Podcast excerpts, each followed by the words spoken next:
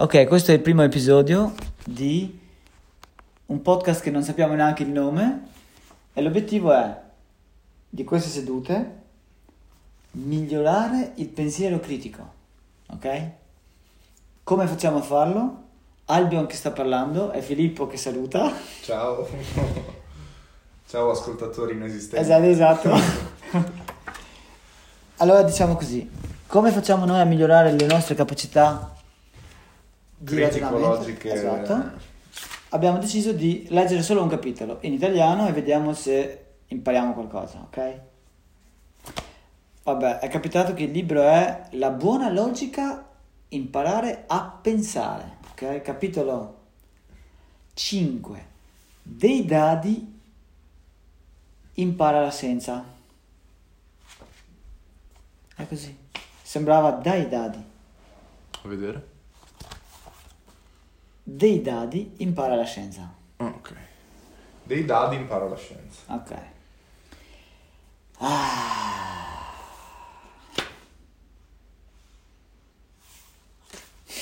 Probabilità condizionale. Ok. Allora, tutti i problemi che abbiamo affrontato finora Di cui noi non siamo a conoscenza. nei capitoli precedenti di questo libro sono accumuna accumu- eh. Accomunati. Leggo io. Vai. Bon passa la parola a Filippo. Ok. Tutti i problemi che abbiamo affrontato finora nei capitoli precedenti di questo libro sono accomunati da un aspetto su cui non ci siamo ancora soffermati. Fermo lì. Però devi leggere per capire e Sì, sì. spiegarlo a me, poi Ok. Hanno tutti a che fare con la certezza. Sono problemi ben definiti che non richiedono giudizi legati alla probabilità. Nella vita quotidiana, tuttavia, il più delle volte dobbiamo muoverci in scenari in cui a dominare è piuttosto l'incertezza. Ai nostri giorni però l'incertezza può essere padroneggiata con il calcolo ed è ciò che noi facciamo continuamente, in modi più o meno informali. Non è affatto detto che, passando dalla certezza all'incertezza, ci si sposti necessariamente dall'ambito di ciò che è calcolabile a quello di ciò che non lo è. Tutt'altro. Il calcolo che trasforma l'incertezza in rischio è infatti uno dei più rilevanti progressi intellettuali degli ultimi secoli. cioè dominare le, eh, il caos, nel senso, grazie alla probabilità, se tu capisci bene la probabilità, io la intendo così, Il calcolo che trasforma l'incertezza in rischio è infatti uno dei più rilevanti progressi intellettuali degli ultimi secoli. Ok. Con il controllo dell'incertezza e la sua trasformazione in rischio nascono le assicurazioni e le attività finanziarie. È quello di cui parlavamo l'altra sera. Esattamente. Ok. Per non parlare del fatto che in, ce- in un certo qual modo si riesce a controllare il futuro anche se sconosciuto. Partiamo da qualche esempio che ci mostra come funzionano i mattoni di questo calcolo, che può diventare ricco, articolato e difficile. In questa sede ci limiteremo a presentare scenari che interessano la nostra quotidianità e che possono venire trasformati in domande-problemi adatti ai test di selezione. Anche in questo caso, come nei capitoli precedenti, abbiamo a che fare con dei con mini mondi o mondi in miniatura che ci aiutano a circoscrivere il problema. Nel caso del calcolo delle probabilità, i mini mondi per eccellenza hanno al centro dadi e mazzi di carte. Scenari, cioè, in cui è facile stabi- eh, stilare l'ele- l'elenco di tutte le eventualità possibili. Proprio qui sta la differenza tra il mondo della probabilità, che permette stime, e la dimensione dell'incertezza, in cui non riusciamo a circoscrivere chiaramente tutte le eventualità e a descrivere in modo chiaro ed, es- ed esplicito i possibili scenari. Iniziamo con alcune domande e problemi. Domanda 1. Qual è la probabilità di estrarre un asso di spade da un normale mazzo di 52 carte? asso di spade, Esatto, aspetta, prima, eh, prima fa tutte le domande. Seconda domanda, qual è la probabilità di estrarre un asso qualsiasi? Terza domanda, qual è la probabilità di estrarre un asso oppure un re prendendo due carte? Domanda numero 4, qual è la probabilità di estrarre un asso e poi di estrarre un re? Quinta domanda, potete scegliere 6 numeri da 1 a 49 giocando al Super Enalotto. Vincete il massimo premio, jackpot, se vengono estratti tutti e sei i vostri numeri. Vincete premi inferiori se vengono estratti 3, 4 o 5 dei vostri numeri. Quali sono le probabilità? Domanda 6. Ieri le previsioni del tempo hanno detto che oggi ci sarebbe stato il 30% di possibilità di pioggia. Oggi è piovuto. Le previsioni erano giuste o sbagliate? Qual è la probabilità, domanda numero 7, qual è la probabilità che si trovi un, esempra- un esemplare del mostro di Loch Ness? Domanda numero 8, chi è più probabilmente vittima di un furto in strada, un giovane o una vecchia signora? Domanda numero 9, pensate dove siete adesso, è più probabile che ci siano gatti o cani nelle vicinanze? E spiega. Le prime domande vengono poste all'interno di mini mondi in cui le eventualità sono equiprobabili. Che cosa si intende? Che magari sono anche moltissime, come accade nel Superenalotto, ma hanno tutte la stessa probabilità di verificarsi. Non stupisce il fatto che l'uomo abbia iniziato a ragionare sulla probabilità a partire dal gioco dei dadi e delle carte. Si tratta di mondi artificiali che riproducono le condizioni di, di equiprobabilità delle varie possibilità di partenza, ovvero le carte di un mazzo o le facce di un dado. Gli antichi greci e romani non erano familiari con quelle che sono le precondizioni per il calcolo. Quando valutiamo la sorte, eh, la, eh, scusa, quando valutavano la sorte, se la cavavano consultando eh, arus, aruspici o dedicandosi ad altre forme di divinazione, tutte situazioni prive di equiprobabilità e nemmeno avevano un sistema numerico che permettesse calcoli facili e intuitivi, come le frazioni e le percentuali. Quando, pochi secoli fa, condizioni diverse si sono invece presentate, abbiamo cominciato a riflettere sulle probabilità come possibilità logiche in mondi dove tutte le possibilità erano equivalenti. Ben diversa era la situazione fuori dell'Europa. Come ricorda Ian Hacking, Hacking nel suo libro L'emergenza della probabilità, la matematica della probabilità, come il nostro sistema numerale, è quasi certamente di origine araba. L'antica parola che designava la probabilità, cioè azzardo, è di origine araba come la parola algebra. E non solo. Se leggiamo l'antichissimo poema eh, Un nome arabo illegibile, potremmo scoprire che in India, moltissimi secoli fa, veniva già riconosciuta l'esistenza di una vera e propria scienza della probabilità, che era opportuno apprendere, quella che viene chiamata scienza dei dadi. Kali, un semidio abilissimo nel gioco dei dadi, ha messo gli occhi su una bellissima principessa e si dispera quando Nala vince la sua mano. Per vendicarsi, per vendicarsi, Kali si impossessa del corpo dell'anima di Nala che, in un'improvvisa frenesia per il gioco d'azzardo, perde il suo regno Egli vaga come impazzito per molti anni. Alla fine, seguendo il consiglio di un re serpente incontrato nella foresta, accetta di lavorare come auriga per il sovrano straniero eh, Rtuparna. Durante un viaggio, quest'ultimo fa sfoggio della sua abilità matematica stimando il numero di fiori e di frutti che si trovano su due grandi rami di un albero frondoso. Apparentemente, egli fa questo calcolo osservando un solo ramo. Vi sono, dichiara Rtuparna, 2095 frutti. Nala conta tutta la notte e rimane stupito della, dell'esattezza di questa congettura. Ratuparna, avvezza ad avere ragione in simili questioni, non si scompone. Dei dadi posseggo la scienza e nei numeri sono, sono quindi versato. Egli acconsente a insegnare a Nala questa scienza in cambio di alcune lezioni di equitazione. Al termine di questi reciproci insegnamenti, Nala vomita il veleno di Kali e, tornato alla normalità, vince il suo regno in un gioco molto combattuto in cui aveva messo in palio la sua sposa, che gli era rimasta fedele. Ma torniamo nel nostro occidente, molto meno eh, ferrato nella scienza dei dadi.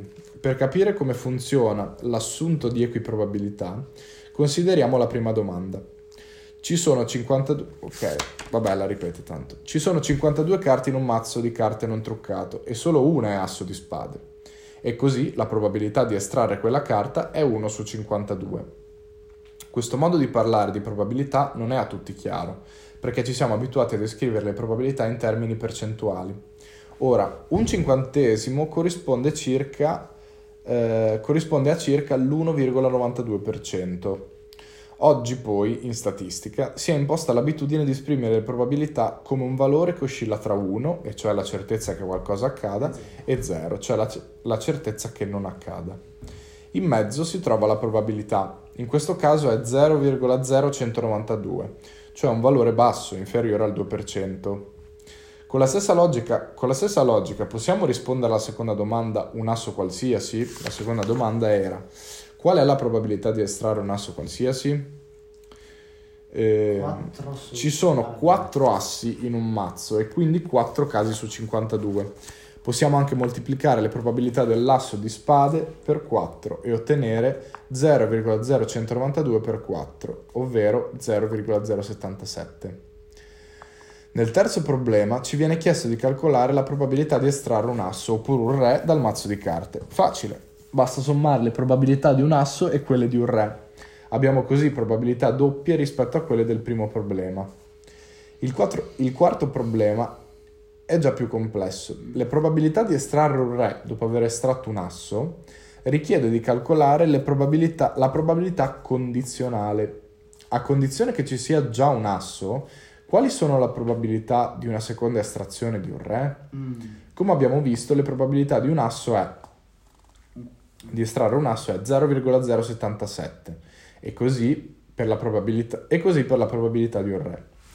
Per ottenere la probabilità condizionale di un asso e poi un re, bisogna moltiplicare le due probabilità ottenendo 0,006, cioè 6 casi su 1000, una probabilità molto bassa. Il quinto problema ci parla del superenalotto con 49 possibilità. eh, ah no, con 49 possibilità avete un caso su un 49 che uno dei vostri numeri sia tra quelli estratti. Quando poi passate a scegliere un secondo numero, il primo non è più disponibile in quanto è, è- è già stato estratto. Quindi le probabilità passano a 1 su 48 e così via. Per fermarci, no scusa, eh, sì, per fermarci a queste due sole possibilità, la probabilità che vengano estratti due dei sei numeri scelti da voi si ottiene proprio come nel caso appena considerato dell'asse del re, e cioè un 49 per un 48 o anche 0,0204 per 0,208. Il risultato è un po' di più di 0,0004, una probabilità molto bassa, ma nel caso della lotteria, a differenza del problema con l'asso e poi il re, l'ordine non ha importanza.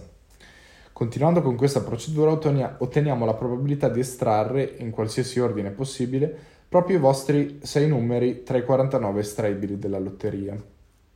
Da questo calcolo risulta una probabilità su 13,98 milioni. Di conseguenza, immaginando che giochiate una volta alla settimana, eh, potete aspettarvi di vincere il massimo premio una volta ogni quarto di milione di anni. Ma tu ti rendi conto? Cioè tu ogni settimana giochi? Ogni singola settimana Della spari tua- dei numeri. Vabbè, bisogna vedere su quanti anni, però direi sull'età media vissuta da una persona. No, ma tanto lui im- immagina che tu non muori, non... non- Ah, ok. Esatto, tu se parti oggi vincerai una volta sola la lotteria, se as- ti aspetti che in media vinci una volta sola la lotteria, dopo quanti milioni di anni? Un quarto di milione Una di anni. volta ogni quarto di milioni di anni. Quarto milione è E 25 25.000 anni. Cioè, dopo 25.000 anni tu potresti pensare di vincere la lotteria se giochi ogni settimana. Vabbè, se, se la lotteria la fai tutti i giorni, già si abbassa. Si abbassano anche Ah, però mia. gli stipendi e i soldi in banca. Il quinto problema implica evidentemente numeri troppo elevati per fare i calcoli a mente. Ci dobbiamo aiutare con, una calco- con un calcolatore, mentre i problemi precedenti si potevano risolvere a mente o al massimo si doveva ricorrere, ricorrere a carta e matita. E tuttavia, pur essendo molte le possibilità, agiamo sempre nell'ambito di uno scenario circoscritto. In che senso?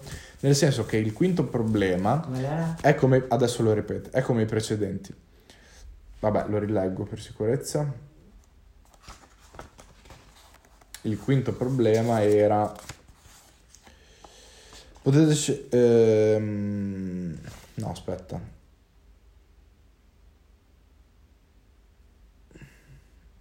Ah, il quinto problema era questo qua de- della lotteria. Ah. Cioè lui dice che ti serve usi- utilizzare la calcolatrice per fare quella della lotteria Esatto. perché non fai, ok. Uh, quindi in che senso um, agiamo sempre nell'ambito di uno scenario circoscritto? Nel senso che il quinto problema è come i precedenti, hanno tutti a che fare con probabilità oggettive, desumibili dalla natura di mondi in miniatura e artificiali, come nel caso dei dadi e delle carte, oppure di mondi con un numero elevatissimo di, pro- di probabilità, che però sono sempre definite ed elencabili, come nel caso del superenalotto. Per solito, i problemi usati nei test di ammissione ai corsi di laurea a numero chiuso fanno riferimento a questo tipo di problemi, che richiedono un minimo di familiarità con i calcoli probabilistici. Sono altrettanto interessanti i problemi di stima nell'incertezza che, in causa, che chiamano in causa fattori psicologici come la memoria, l'abitudine o comunque processi mentali che influenzano il giudizio. È questo il vero terreno del pensiero critico, perché è qui che le maggiori fallacie sono in agguato. Il mostro di Loch Ness non gioca a dadi, titolo del, del mm. prossimo paragrafo. La nostra vita non è fatta di mini mondi artificiali come quando giochiamo a dadi o a carte. Le eventualità future ci sono sconosciute, quindi non sono enumerabili. Gli eventi che possono accadere non, sono, non solo non sono equiprobabili, ma non sono neppure enumerabili. Non sappiamo cioè quanti siano e tuttavia la vita, per molti aspetti, è abbastanza ripetitiva e quindi possiamo aspettarci che il futuro replichi il passato. Questo genere di pe- ripetizione è più affidabile se consideriamo categorie intere di eventi. Prendiamo la domanda su cani e gatti. Se usciamo di casa non sappiamo per certo se incontreremo prima un cane o prima un gatto, ma possiamo fare a occhio una stima di quanti cani e gatti vivano nella zona. Tentando cioè una sorta di censimento informale collegato alle varie zone della città in cui viviamo. Per esempio, a Venezia, camminando lungo il canale della Giudecca, verso la punta eh, delle Zattere, incontrerete molti più cani, perché questa è una passeggiata tipica e molto apprezzata dal momento che si gode di una bella vista e ci sono ampi spazi per portarli a spasso. Mm. Se invece vi inoltrate nelle calli interne troverete molti più gatti perché quella, quella, è la zona dove i nostri amici felini approfittano del cibo lasciato per loro da anziane signore caritatevoli. In ragione di questa distribuzione prevalente potete prevedere quale sarà la probabilità di incontrare un cane o un gatto in funzione della strada che scegliete. Se invece considerate le possibilità di trovare un esemplare del mostro di Loch Ness, non è difficile dire che questa è quasi pari a zero ma non tanto perché il mostro non esiste. La risposta ce la dà, oltre al buon senso, la scienza delle probabilità. La leggenda dice infatti che il mostro assomiglia a un plesiosauro, cioè una sorta di serpente acquatico che visse circa 60 milioni di anni fa e che poteva raggiungere i 15 metri di lunghezza. Siccome i plesiosauri respiravano, la loro testa era destinata ad apparire di frequente sopra, sopra la superficie del lago. Ebbene, per milioni di anni non è stata raccolta alcuna prova oggettiva di sopravvivenza di plesiosauri nel lago scozzese. Nessuna testa ha infatti ehm, nessuna testa ha fatto capolino, insomma. È per questo motivo che la probabilità di incontrare un esemplare sopravvissuto è pressoché zero. Certo, le risposte a questi buffi quesiti su, su plesiosauri, cani, gatti e animali, probabilmente, non importa a nessuno, tranne forse a George, George Louis Borg che ne avrebbe potuto trarre uno dei suoi bestiari fantastici. Sicuramente per la gente comune contano molto meno rispetto alla probabilità che la propria casa venga svaligiata o che si subisca un incidente automobilistico. Questa è l'origine delle assicurazioni, enti che raccolgono dati precisi sulle frequenze dei diversi tipi di incidenti. Le assicurazioni stabiliscono così quanto si deve para- pagare ogni anno per venire risarciti nel caso si subisca un incidente o un furto. Il prezzo da pagare all'assicurazione, come si sa, è in funzione della probabilità che abbiamo di essere derubati o di incorrere in un incidente.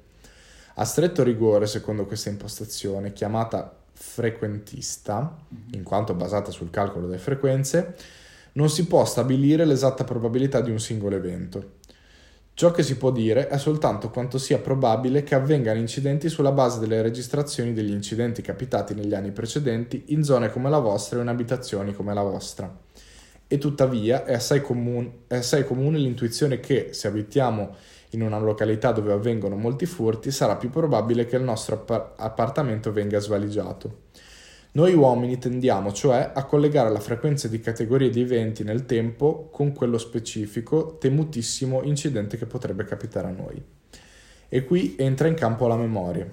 Mentre le assicurazioni registrano obiettivamente moltitudini di dati, ehm, noi che dobbiamo affidarci alla nostra memoria tendiamo a giudicare più frequentemente quello che ci viene più facilmente in mente. Mm. Cioè, quindi noi spesso facciamo il calcolo, un calcolo pseudo probabilistico sulla nostra esperienza personale. Si chiama availability heuristic, cioè questa tendenza di se io ti, ti chiedo, ma secondo te quante volte è successo negli ultimi anni che eh, un- uno a Minerva è stato Accol- accoltellato?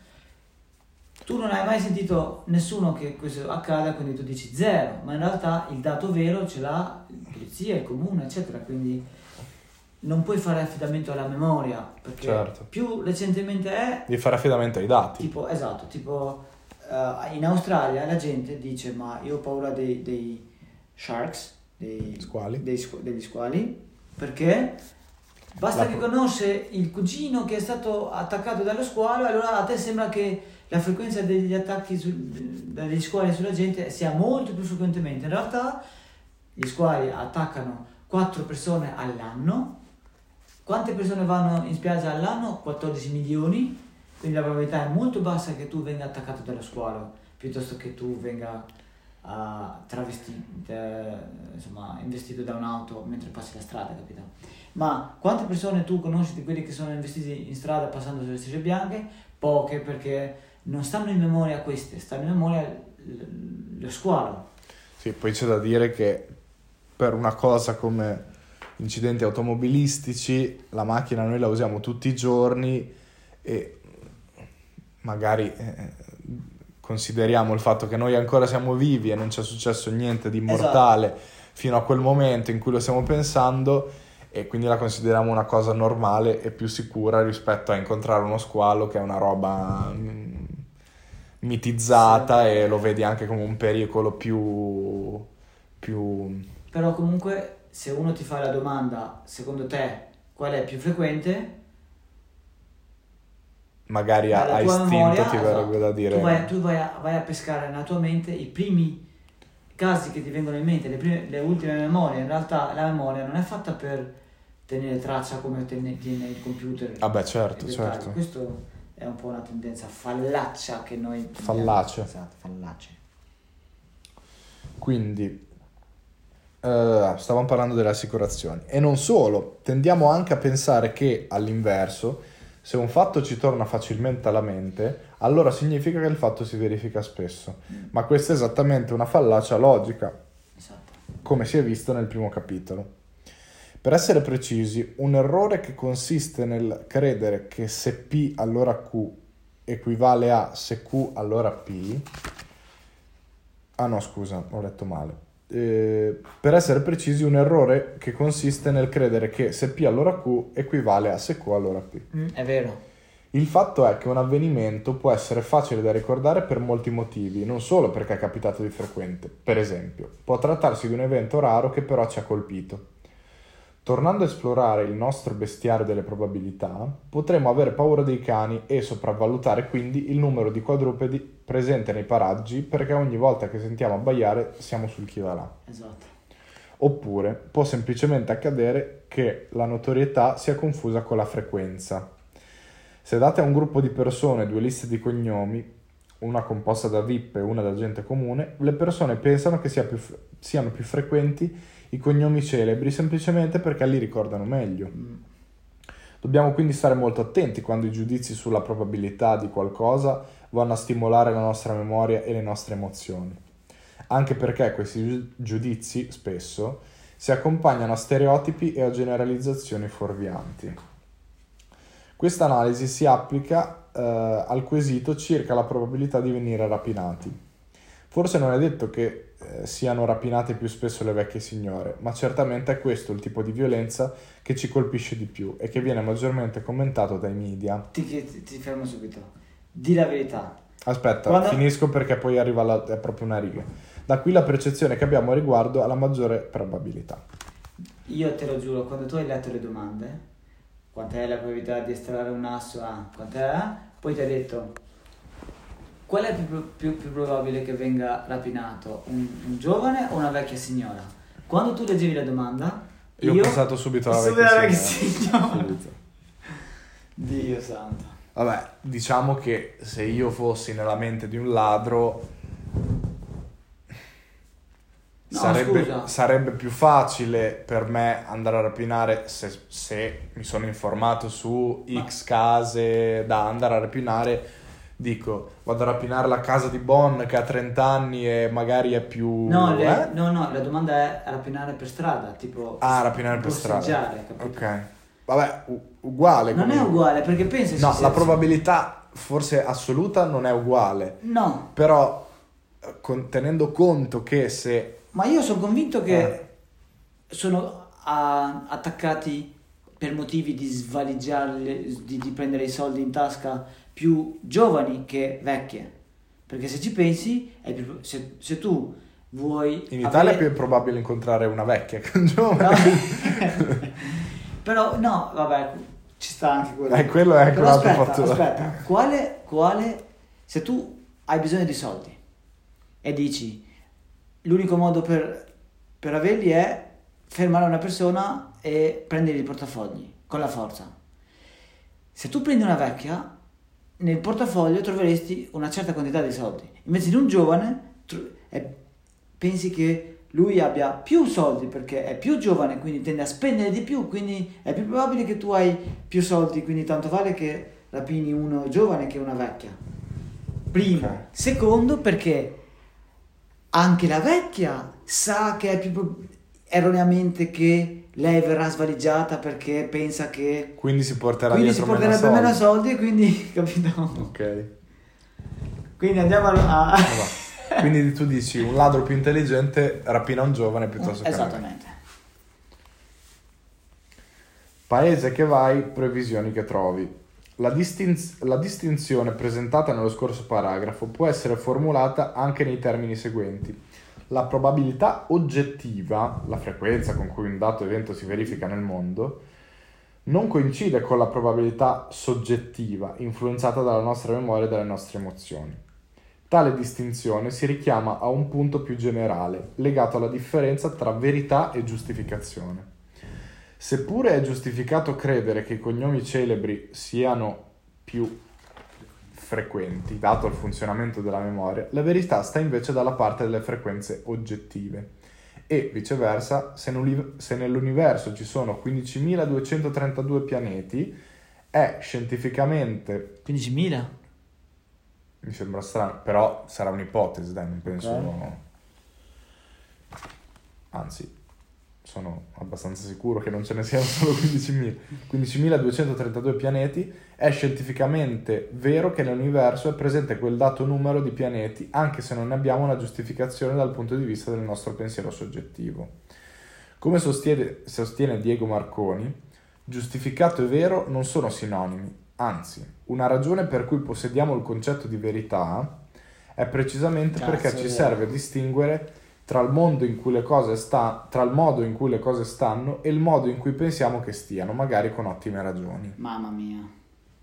Non mi è molto chiaro questo passaggio. Ma uh, lui dice, mo- la ragione principale per cui noi abbiamo questi uh, studi di numeri oggettivi per, ave- per arrivare alla verità è proprio per dimostrare che nel, se noi rimaniamo nella soggettività non abbiamo mai la verità. Cioè, prendi stranieri, cioè in un paese dove c'è tendenza di razzismo, ok? Uh, se tu non hai i dati certi, ma hai solo i dati soggettivi, ci sta che il paese continua per anni, attento a non, non attaccare la testa perché c'è oh, un caso di il paese che non si mette a studiare i numeri dal punto di vista oggettivo, fisico, matematico, rimane nella sua ignoranza di nei pregiudizi contro gli stranieri Ok, perché certo. loro sono poco intelligenti o rubano. Cioè, non è vero che gli stranieri sono più criminali, ok? Cioè, perché noi pensiamo questo nella nostra soggettività? Perché è più frequente che tu vedi ne- nelle, nel- nelle news che un certo, un certo criminale di, una di un certo paese ha fatto questa cosa. Ma questo, a furia di sentirlo spesso, tu lo malinterpreti come frequente. Più quindi- probabile a Esatto, livello oggettivo. Esattamente. Però nella realtà l'unico modo, quindi noi dobbiamo avere la capacità di dire dammi, dammi il dato, faccio io il calcolo per vedere se è vero questa affermazione o no. Quindi lui dice lo studio della logica è fatto apposta per dimostrare che la verità è altra rispetto a quello che noi giustifichiamo come vero. Ma per curiosità, abbiamo qualcuno che ci sta ascoltando? No, Non ma non, non è ancora pubblicato. Ah, non è ancora pubblicato.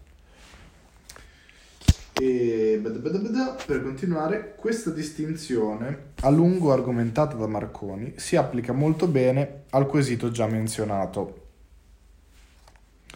Ieri le previsioni del tempo hanno detto che oggi ci sarebbe stato il 30% di possibilità di pioggia. Oggi è piovuto. Le previsioni erano giuste o sbagliate? Ecco, cazzo, questo è difficile. Ora, i, meteoro- i meteorologi prevedono spesso il clima fornendo delle percentuali, ma come facciamo poi a dire se queste percentuali erano giuste o sbagliate? È evidente che la previsione allude a una frequenza, ma quale frequenza? Possiamo dire che se un meteorologo, meteorologo sostiene che il giorno dopo ci sarà il 30% di probabilità di pioggia e su 100 giorni in, que- in cui quella persona fa questa previsione, succede che il giorno dopo piove in 30 casi, allora la previsione era giustificata. Forse ho letto male la frase. Ma eh, possiamo dire che se un meteorologo sostiene che il giorno dopo ci sarà il 30% di probabilità di pioggia e su 100 giorni in cui quella persona fa questa previsione succede che il giorno dopo piove in 30 Cioè- casi, allora la previsione era giustificata. Esatto. Cioè, qu- quando uno ti dice uh, quanta è la probabilità che domani piove? 30%. Se domani piove, non necessariamente lui aveva sbagliato. Lui- questa frequenza dice solo questo. Se noi avessimo modo di tornare indietro nel tempo e andare avanti nel tempo di un giorno, tic tac, tic tac, 100 volte, Su 30 Eh. volte ci becca. Esatto, su 100, volte, su 100 giorni lui e, no- e noi contiamo quante volte ha piovuto in questi 100 giorni e ha piovuto solo in 30 giorni in questi 100, allora lui aveva la, la previsione perfetta. Ok, quindi in sostanza i meteorologi sparano a caso e, noi non potendo tornare indietro nel tempo gli crediamo. Ehm, Oh, continua così magari lui... Oltre che a una previsione giustificata, nel caso specifico, ci troviamo di fronte anche a un'affermazione vera rispetto al clima, più precisamente riguardo a ciò che succede in media su un arco di 100 giorni. E, tuttavia, la previsione non è a priori molto utile per sapere che tempo farà il giorno dopo. Per i nostri fini concreti, a noi interessa sapere se il giorno dopo potremo fare una gita oppure no, e non valutare le capacità di fare previsioni su un arco di 100 giorni. Mm, Torniamo al quesito. Se il meteorologo aveva previsto il 30% di probabilità di pioggia e oggi effettivamente piove, aveva ragione oppure no? Il fatto è che la previsione formulata in quei termini è ambigua. Molte delle infinite discussioni intorno alla validità delle statistiche nascono dalla confusione tra l'idea di probabilità come grado di certezza soggettiva e probabilità oggettiva formulabili in, formulabile in termini di frequenza. mhm. L'unica interpretazione oggettivamente corretta è, infatti, in termini di frequenza, due punti. La previsione è, è giusta se, su 100 giorni in cui viene proposta, piove nel 30% dei giorni successivi. Purtroppo tale interpretazione si giustifica solo agli occhi di chi è abituato a sentirla da molto tempo. Per esempio, a New York è dal 1965 che si usa questa convenzione per le previsioni meteorologiche e la maggioranza delle persone interpellate interpreta così l'affermazione in questione. Altrove, tuttavia, la formulazione frequentista non viene mai impiegata e allora la gente può anche intendere altro, per esempio, che queste parole vogliano dire che pioverà per il 30% della durata del giorno successivo No. oppure nel 30% delle località nella zona geografica relativa alla previsione. È interessante ricordare la frustrazione di molti albergatori italiani, in particolare sulla costa adriatica, infastiditi dalle previsioni meteo proposte da siti molto consultati. Le previsioni online sono spesso formulate con percentuali relative a tempi medio-lunghi, ma vengono invece interpretate dai poco accorti, per quanto iperconnessi, eh, dai poco accorti bagnati come valide sui tempi brevi. Spiagge disertate e deserte, seppure spiagge disertate e deserte, seppure baciate da un sole splendente. Anche questi esiti infausti per il, rela- per il relax nostrano sono tra i piccoli inghippi cognitivi in cui si può cadere se non si, presenta se non si presta sufficiente attenzione all'arte di ragionare applicata alla probabilità. Fine capitolo. Ma dai, ma non ci credo che la gente veramente pensa che se, se tu vedi le previsioni il 30% di prob- di probabilità di pioggia per domani, qualcuno veramente pensa che pioverà nel 30% dell'arco del Vabbè, è un po', sì, un po', cioè, che cazzo. oppure nel 30% del- della zona. Come cazzo? Cioè piove È solo più, è più complicato pensarla così che, che in termini che in termini... giu- Però scusami, se, se- se tu, se tu leggi 30% di probabilità di pioggia, tu domani la prendi, lo prendi l'ombrello o no? Cioè, allora, teoricamente... Questo vuol dire anche che Allora. nel 70% dei casi non pioverà. Esatto. Allora, se volessi proprio stare dalla parte dei bottoni, me lo dovrei portare, diciamo così.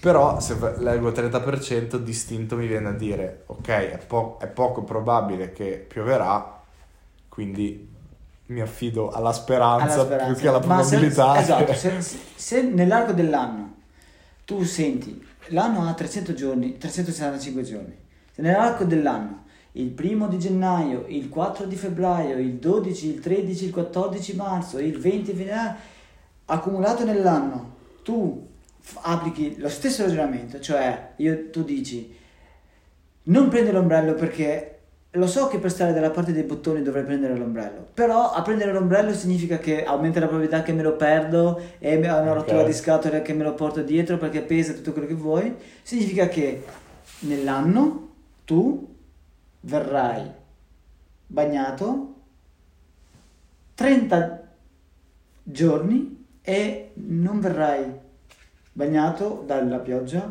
in 70 giorni. Cioè un mese intero che ti bagni perché non vuoi portarti l'ombrello, perché non stai... Però magari tu non sei sempre nella stessa forma, cioè tu magari una mattina sei talmente in forma che dici quant'è la probabilità prima di uscire? 30%. Sai cosa? Quasi quasi uh, oggi lo prendo perché ti senti parti- hai bevuto una spremuta d'arancia con tanto di... Ma se sono in forma non lo prendo l'ombrello. Dico, ma sì, tanto se mi bagno succede niente, mi rinfresco. Io pensavo che se sei in forma dici mi prendo anche l'ombrello così non mi bagno perché tanto non mi pesa. Vabbè, cammina. A Londra queste percentuali cambiano perché... Ti immagini? Cioè, forse a Londra ha senso che quando ti dice 30% pioverà veramente nel 30% de- Quindi nelle prossime 24 ore, quando tu fai partire il cronometro quando inizia a piovere, piove per 10 minuti, poi smette. Poi piove per altri 10 minuti, poi smette. È così. Eh sì, sì, è così. Però a Londra immagino che tutti portano l'ombrello. Ah sì, praticamente ce l'hanno incorporato nelle giacche. Comunque, adesso fa- facciamo pausa qua, vediamo cosa abbiamo combinato.